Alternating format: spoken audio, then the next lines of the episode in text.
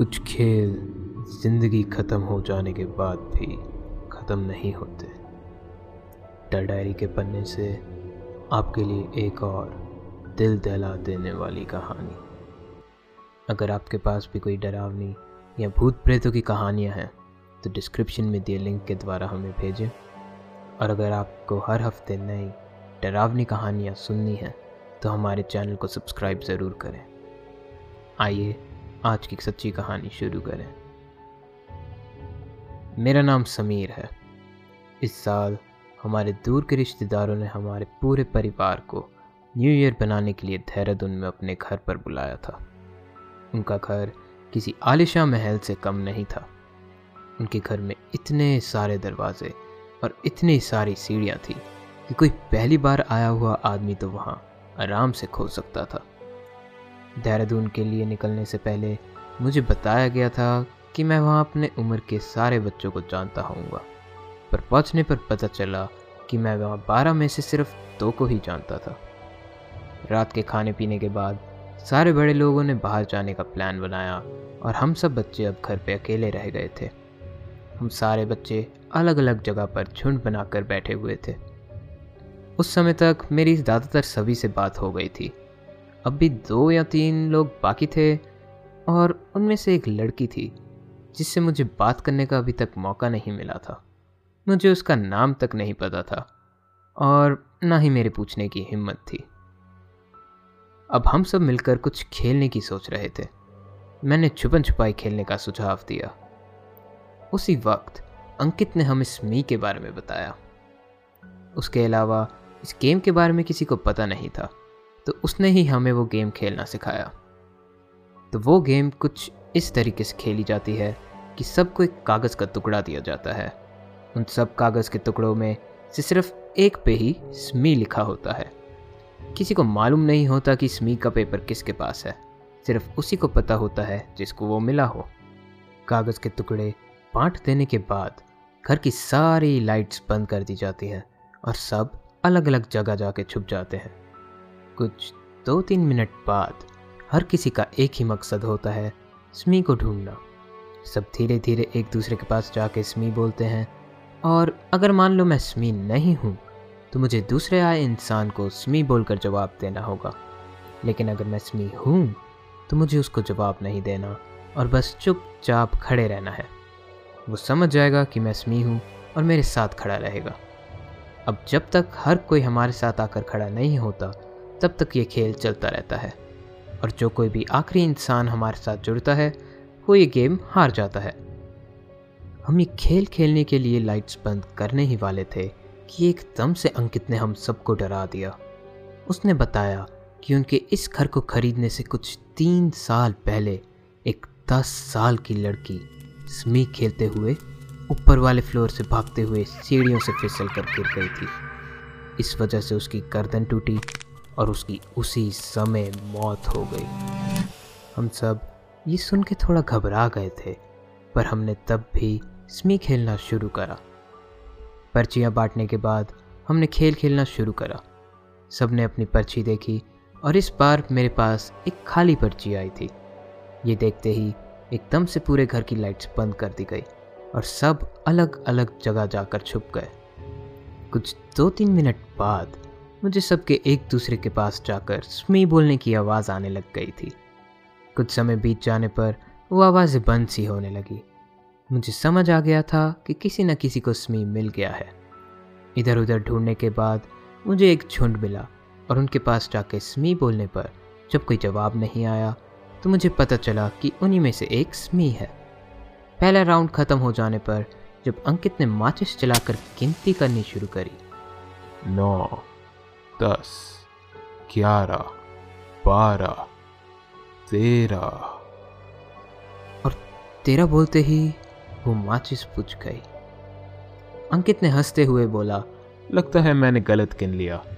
तो इस वजह से उसने एक और माचिस चलाई पर इस बार भी उसको बारह की जगह तेरह ही लोग दिखे। सात्विक ये सुन के थोड़ा घबरा गया और एकदम से उसने अपनी फ़ोन की टॉर्च चला दी। और गिनती करने लग गया। पर सात्विक ने जब गिनती करी तो उसको बारह ही लोग दिखे। ये देखकर सबने यही सोचा कि अंकित ने शायद अपने आप को दो बार गिन लिया होगा। पर अंकित अपनी गलती मानने को तैयार ही नहीं था और बार बार यही कहे जा रहा था कि कोई ना कोई तो अपनी जगह से हिला है, क्योंकि उसने किसी को सीढ़ियों के पास देखा था, जहाँ अब कोई भी नहीं था। ये सुनकर सब थोड़ा घबरा तो गए थे पर अंकित की ही गलती सोचकर सबने इस बात को नज़रअंदाज कर दिया और दोबारा वही खेल खेलने लग गए। इस बार स्मी और कोई नहीं, पर मैं ही था। कोई अच्छी छुपने की जगह ढूंढ रहा था, पर मेरी छुपने की जगह ढूँढने से पहले ही सात्विक ने मुझे ढूंढ लिया। और उसके स्मी बोलने पर जब मैंने जवाब नहीं दिया तो वो समझ गया मैं ही स्मी हूँ और मेरे साथ खड़ा हो गया। वैसे तो स्मी के खेल में बोलना मना होता है पर सात्विक न जाने क्यों घबराया हुआ लग रहा था। मैंने उससे पूछा, क्या तुम ठीक हो? सात्विक ने बोला, मैं सबसे पहले एक कमरे में छुपने गया था, जहाँ एक अलमारी में कपड़ों के ढेर के पीछे मुझे लगा कोई छुपा हुआ है। मैंने स्मी बोला और जवाब ना आने पर सामने रखे पलंग पर जाकर बैठ गया। कुछ देर बाद जब अलमारी में उस कपड़ों के ढेर के पीछे छुपे इंसान को मैंने हाथ लगाते हुए बाहर आने के लिए कहा। तब भी वहाँ से कोई जवाब नहीं आया। तब मैंने कपड़े के ढेर को उसके सामने से हटाया। लेकिन कपड़े हटाने पर मुझे पता चला कि वहाँ कोई नहीं था। ये सब बताने के बाद भी सात्विक यही बोले जा रहा था कि जब उसने हाथ लगाकर किसी को बाहर आने के लिए कहा था, तब उसने किसी का हाथ तो ज़रूर महसूस किया था। मैं यह सुनकर काफ़ी घबरा गया था। मुझे अब इस खेल में मज़ा कम और डर ज़्यादा लगने लग गया था। पर मैंने सात्विक को हिम्मत देते हुए कहा कि हो सकता है कि ये चीज़ उसका वहम हो और सिर्फ़ डर की वजह से उसे ऐसा लग रहा हो। लेकिन मन ही मन, मैं भी ये जानता था कि अब किसी को भी इस खेल में मज़े नहीं आ रहे हैं। मैं अपने दिल में जानता था कि कुछ गलत हो रहा है। और मुझे अपने अंदर से सिर्फ़ एक ही आवाज़ बार बार आए जा रही थी कि यहाँ कुछ गलत है, इसको ठीक करो। यहाँ कुछ गलत है, इसको ठीक करो। इस घर में तो कुछ बहुत ही गलत हो रहा था, लेकिन मुझे ऐसा क्यों लग रहा था? मुझे समझ नहीं आ रहा था। क्या ये इस कारण था कि अंकित ने बारह की जगह तेरह लोग गिने या फिर सात्विक ने किसी और का हाथ पकड़ा, जबकि वहाँ कोई था ही नहीं? मैंने इस सबको हँसी मज़ाक में बुलाने की कोशिश तो करी, पर अब ये सारी चीज़ें मेरे दिमाग में बैठने लग गई थी। हमने एक बार फिर स्मी खेलना शुरू करा, और हर बार की ही तरह सब शोर मचाते हुए स्मी को ढूंढ रहे थे। पर अब उन आवाज़ों में वो पहली वाली हँसी और खुशी महसूस नहीं हो रही थी। मैं कुछ समय के लिए तो सभी के साथ ही स्मी को ढूंढ रहा था, पर स्मी के ना मिलने पर मैं अकेले फ़र्स्ट फ्लोर पे जाकर स्मी को ढूँढने लगा। कुछ देर ढूँढने के बाद मैं अचानक किसी के पैरों से टकराया। कोई खिड़की के सामने पर्दों के पीछे छुप के घुटनों के बल बैठा हुआ था। मैं खुश हो गया क्योंकि मुझे लगा कि मुझे स्मी मिल गया है। तो मैंने पर्दों को थोड़ा सा हटाते हुए अपना हाथ आगे बढ़ाया और मैंने किसी लड़की की बाजुएँ महसूस करी। अमावस्या की रात होने के कारण आज आसमान में चाँद भी नहीं था। और हर जगह अंधेरा छाया हुआ था। मुझे अपने साथ बैठी हुई लड़की का चेहरा तक नहीं दिख रहा था, पर मैं उसकी तरफ़ बढ़ा और मैंने उसके कान में फुसफुसाया, स्मी, उस लड़की ने मुझे कोई जवाब नहीं दिया, इसलिए मैं उसी के साथ जाके चुपचाप बैठ गया और वहाँ बैठे बैठे दूसरों का इंतज़ार करने लग गया। कुछ देर उसी शांति में बैठने के बाद मैंने हल्के से फुसफुसा के उस लड़की से उसका नाम पूछा। निष्ठा। उस लड़की ने फुसफुसाते हुए मुझे जवाब दिया। ये नाम मैंने पहली बार सुना था और क्योंकि मैं बाकी लड़कियों से बात कर चुका था तो मुझे लगा कि ये वही लड़की है जिससे मेरा बात करने का मन था। मैंने ऐसे ही दो तीन आम से सवाल करके निष्ठा से बात करने की कोशिश करी लेकिन वो एक टक होके बैठी रही। और उसने मुझे कोई जवाब नहीं दिया और बस अपना सर नीचे करके चुपचाप बैठी रही। मैं जानता था कि स्मी के नियम हैं, चुप रहना, पर ना जाने क्यों अब मुझे ऐसा लगने लग गया था कि शायद ये उसकी खामोशी का कारण नहीं है। मुझे लग रहा था मैं उसको पसंद नहीं और गेम के नियम के बहाने से वो चुपचाप बैठी हुई थी। अगर उसे मैं पसंद नहीं हूँ और उसको बात मुझसे नहीं करनी तो मुझे भी उससे बात नहीं करनी थी। और इसी कारण मैं उसकी तरफ़ पीट करके बैठ गया। अब इस अजीब सी शांति में हर पल इस लड़की के साथ बैठना मुझे और घबराहट दे रहा था। न जाने क्यों, मुझे अब ऐसा महसूस हो रहा था कि ये वो लड़की नहीं जिससे मेरा बात करने का मन था। मुझे अब अपने पास कुछ बहुत गलत होने का एहसास हो रहा था। यही सोचते सोचते ही गलती से मेरा कंधा उस लड़की के कंधे से जा टकराया और उसका शरीर बर्फ़ से भी ज़्यादा ठंडा था।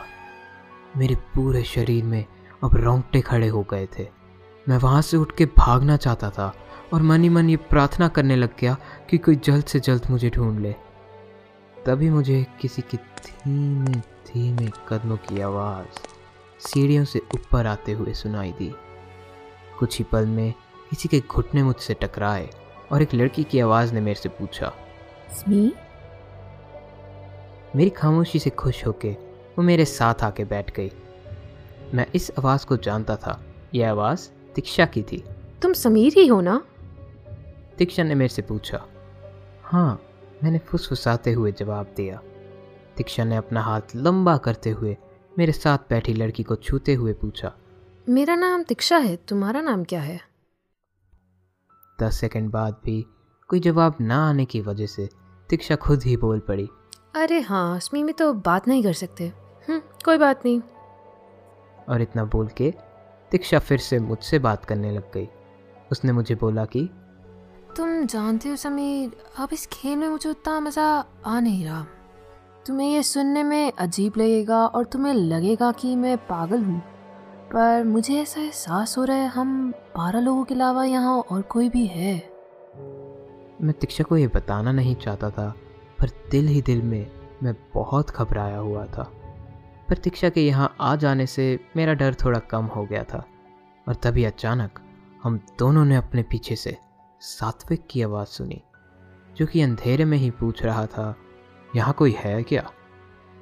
मैंने जवाब दिया हाँ मैं यहाँ हूँ। तो सात्विक ने मुझसे पूछा कि, क्या दीक्षा भी तुम्हारे साथ है? जिसका जवाब दीक्षा ने हाँ में दिया। ये सुन के सात्विक ने हम दोनों से पूछा, कि तुम दोनों कहाँ थे? हम पिछले तीन घंटे से तुम्हें ढूंढ रहे थे। ऐसा होना नामुमकिन था। और मैंने थोड़ा सा परेशान होते हुए बोला, कि ऐसा कैसे हो सकता है? तुम्हें तो अभी तक स्मी भी नहीं मिला। इतना बोलते ही मैंने दीक्षा की तरफ़ और फिर अपनी दूसरी तरफ़ देखा। लेकिन अब वहाँ दीक्षा और मेरे अलावा कोई भी नहीं बैठा हुआ था। मैंने खड़े होने की कोशिश करी, पर मेरा सिर बहुत तेज़ी से घूम रहा था। अगर यहाँ से कोई भी उठ के जाता तो मुझे ज़रूर दिखता। मैंने सात्विक को बोला कि मेरी बात पर विश्वास करो कि यहाँ ज़रूर कोई बैठा हुआ था। मैंने उसे छुआ भी था, चाहे तुम दीक्षा से भी पूछ लो। सात्विक भी हमारी बातें सुन के डरा डरा सा लग रहा था, क्योंकि अभी ही कुछ समय पहले उसके साथ भी ऐसी ही घटना हुई थी। उसने कप कपाती आवाज़ में कहा कि कोई ज़रूर हमारे साथ मज़ाक कर रहा है। अभी के लिए चलो नीचे चलते हैं। नीचे जाने पे पता चला कि काफ़ी सारे लोग अब हमसे नाराज़ थे। अंकित ने हमसे थोड़ा चिढ़ते हुए बोला कि तुम इतनी देर से ऊपर क्या कर रहे थे? तुम दोनों ने हमें बहुत परेशान करा है। लेकिन जवाब में मैंने यही बोला कि मेरा यकीन करो हम दोनों ऊपर अकेले नहीं थे। हमारे साथ ऊपर कोई और भी था जो स्मी बनने का ढोंग कर रहा था। ऐसा हो ही नहीं सकता। अंकित ने कहा तुम दोनों के अलावा बाकी सब यहाँ नीचे थे। मेरा विश्वास करो मैंने उस लड़की से बात भी करी थी और उसने कहा उसका नाम निष्ठा है। अब कुछ पल के लिए पूरे कमरे में शांति फैल गई थी और कुछ समय बाद कप कपाती हुई आवाज़ में अंकित बोला कि समीर, मज़ाक अपनी जगह ठीक है, लेकिन बाकी सब लोगों को इस तरह डराओ मत। तीन साल पहले इस घर में जो दस साल की लड़की सीढ़ियों से गिर के मरी थी, उसका नाम निष्ठा था। उम्मीद है आपको डर डायरी की आज की ये कहानी पसंद आई होगी। अगर आपको ये कहानी अच्छी लगी तो हमें कमेंट्स में बताएँ, और इस वीडियो को लाइक और हमारे चैनल को सब्सक्राइब करना ना भूलें। अभी के लिए अलविदा। और आपसे जल्द ही दोबारा मुलाकात होगी।